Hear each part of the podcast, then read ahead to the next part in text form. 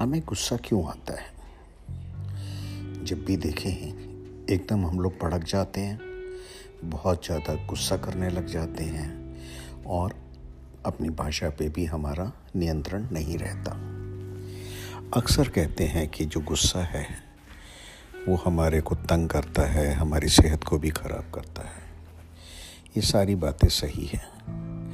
पर यहाँ पे सबसे बड़ा प्रश्न है कि हमें गुस्सा आता क्यों है? क्या ये बॉडी की कोई केमिकल चेंजेस है जो अपने आप आ जाता है? या कहीं ना कहीं कोई चीज़ तो ऐसी होगी, अगर हम उसको समझ जाएँगे तो गुस्सा आना भी बंद हो सकता है। हम कंट्रोल कर सकते हैं। यहाँ पे सबसे ज़्यादा ज़रूरी होता है इस चीज़ को समझना कि गुस्सा क्यों आता है। अब एक छोटे से उदाहरण से हम लोग इसको समझने की कोशिश करते हैं। अगर कोई चीज़ मेरे हिसाब से नहीं हो रही तो क्या होगा? इरिटेशन होएगी।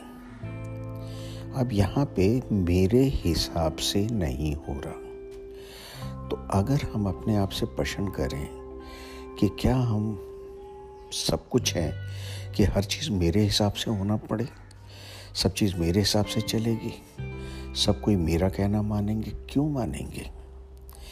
और दूसरी तरफ़ अपने आप से पूछ के देखिए, हम कितनों का कहना मानते हैं। तो तर्क वितर्क आएगा, हम तो हर बार मानते हैं, हम तो हर किसी का कहना मानते हैं, लेकिन लोग ही हैं, वो हमारे कहना नहीं मानते। ये सिर्फ़ एक तर्क वितर्क है। बिल्कुल आँखें बंद करके, शांत बैठ के अगर हम सोचेंगे तो हमें ये पता लग जाएगा कि हम अपने हिसाब से सबको चलाना चाहते हैं, जो कि सही नहीं है, क्योंकि हर कोई अपनी बात समझ रखता है और हर कोई अपनी अपनी लाइन का मास्टर भी है।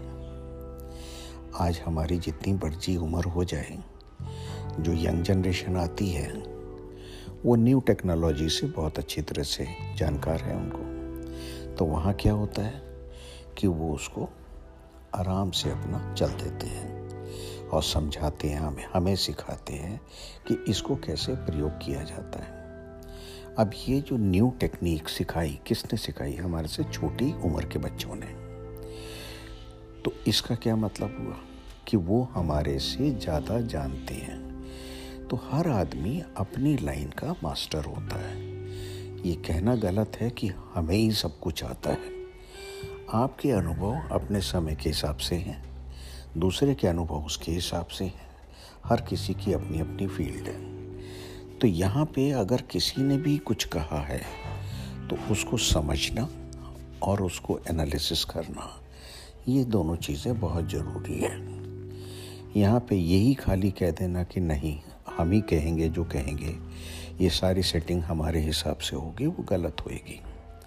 और जब ये चीज़ें हम हटा देंगे तो हमें गुस्सा आना बंद हो जाएगा। अब यहाँ पे जो क्रोध है, उसकी कोई लिमिट तो होती नहीं है, वो कैसे बनेगा? तो अपने आप को धीरे धीरे हम एनालिसिस करते जाएँ और फिर देखेंगे कि हम लोग कैसे कैसे अपने अंदर चेंजेस लेते हैं।